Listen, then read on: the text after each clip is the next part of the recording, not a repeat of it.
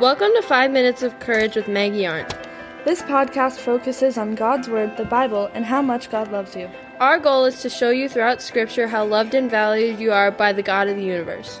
Five minutes is all you need to be filled with hope, joy, purpose, and yes, courage. Now, here's your host, Maggie Arndt.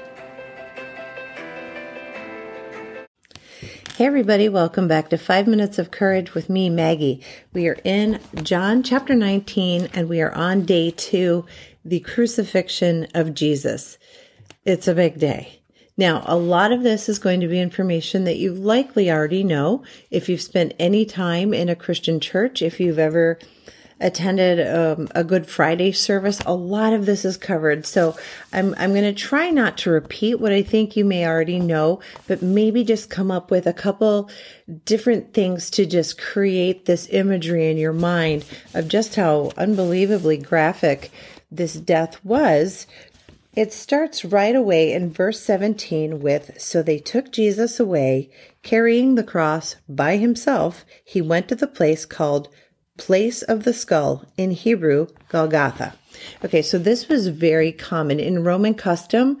Um, you had to carry your own cross and not the whole thing, but just the kind of the crossbar because what they had were the posts that were already in the ground. And if you remember, they were already planning to execute Barabbas. And so he was scheduled to be right in the middle and then two thieves on either side. Well, since Jesus took his place, that's where he's heading. And so uh, he's heading up the hill to the place of the skull. Remember, he's naked. He's exhausted. He's probably in and out of consciousness. He's got the crown of thorns.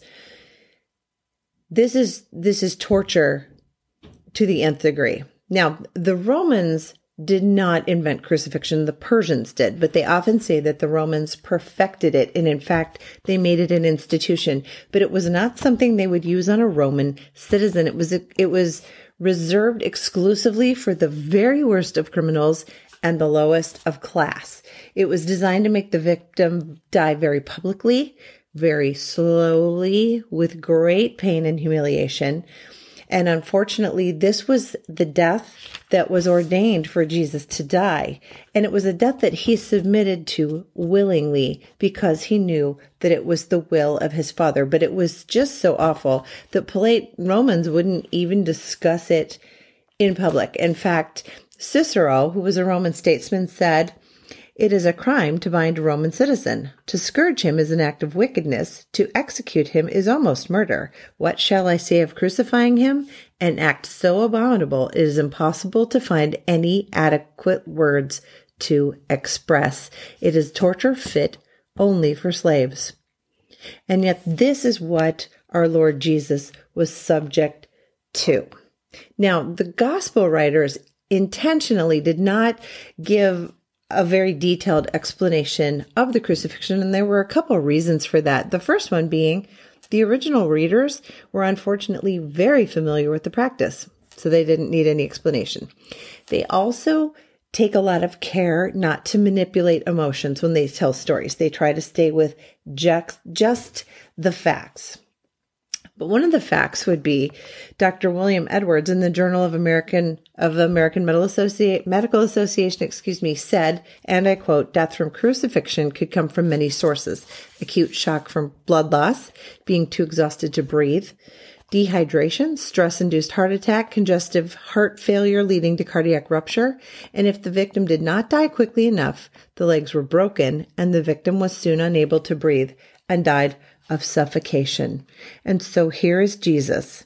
And he, like I mentioned, is now in the center. They nailed him to the crossbar and hoisted him up on the beam that was already there waiting for him.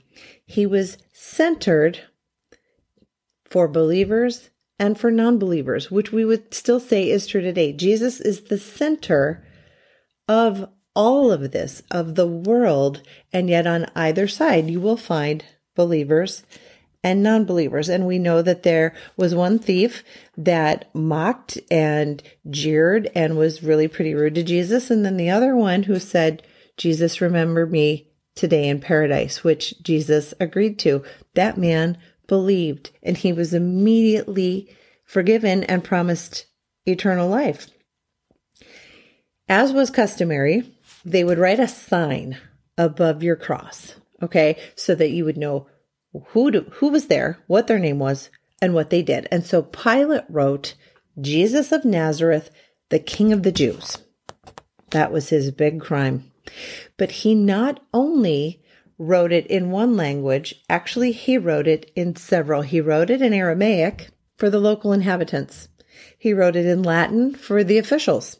He wrote it in Greek for the Eastern Mediterranean world and for the Grecians who were in the area, and also in Hebrew for the Jews who gloried in the law, which is foreshadowing of Jesus being transformed into every in every tongue and being for every tribe and every nation to ever inhabit the earth. Jesus is for everyone. And so the fact that that happened also was very intentional, not by Pilate, but it was intentional in part of the story as part of the plan. Now, beneath Jesus were several soldiers, and they were casting lots, which is similar to rolling dice um, for his clothes, which fulfilled scripture from the book of Psalms, where it says, They divided my garments among them, and for my clothing they cast lots. So that had already been foretold all the way back in the book of Psalms. So this was prophecy coming true. They did not rip his tunic, they cast lots for it. Now, also at the foot of the cross were several of the women, three of them, oddly enough, named Mary, who loved them, loved him, excuse me. And right in the middle was his mother, his mother Mary. It's, it's impossible for me to comprehend the agony of Mary as she saw her son crucified, as she saw his pain, his humiliation, his shame, his suffering, and then finally her death. And that also was foreshadowed years ago when Mary and Joseph brought their tiny little baby to the temple for dedication. A godly man was there named Simeon, and he saw Jesus and he took him in his arms. But he said to Mary, and this seems so ominous, a sword will pierce through your own soul also. And you can find that in the second chapter of the Gospel of Luke. I can imagine that Mary suffered the metaphorical sword piercing her own soul, certainly her heart. Then Jesus looked down at his mother and also the disciple whom he loved, and he said, Mother, actually, he said woman, but translated that really means more of a, a madam. He's he's being very formal with her, and he intentionally did not use Ima, which would have been mom, because that would have hurt her all the more. So he said, Woman, behold your son, son, behold your mother. And what he was saying was not out of disrespect. While he's hanging there, hurting, he wants to make sure that his beloved mother is taken care of by his beloved disciple. Now we know that Jesus had several step siblings, but we also know about them that to up till this point, they didn't believe in him. And let's be really honest, if your brother came to you and said, I'm the son of God, I'm the savior. Are you going to believe him? I'm just going to tell you right now, I, I'm not. I have four brothers. They're amazing. They're wonderful and miraculous in their own way. The son of God, they are not. So I don't fault these step siblings but he knew that John believed and he wanted Mary to be taken care of for the rest of her life. And she was. John took her home, and it says in scripture for the rest of her days, she was cared for by John. Jesus also knew John was going to be the only apostle to not be martyred. He died of a natural death, and he knew Mary wouldn't be able to, to go through this again. How thoughtful as he's hanging on the cross that he thinks of his mother that just warms my heart. We are out of time for today, but when you join me right back here tomorrow, we're going to pick up the story right where we left it off with Jesus dying on the cross and then his burial. Don't quit on me now. I'll see you tomorrow. Be well. Thanks so much for listening today. Please subscribe to this podcast. I'd hate for you to miss out on even one minute of courage. Then share it with all your friends.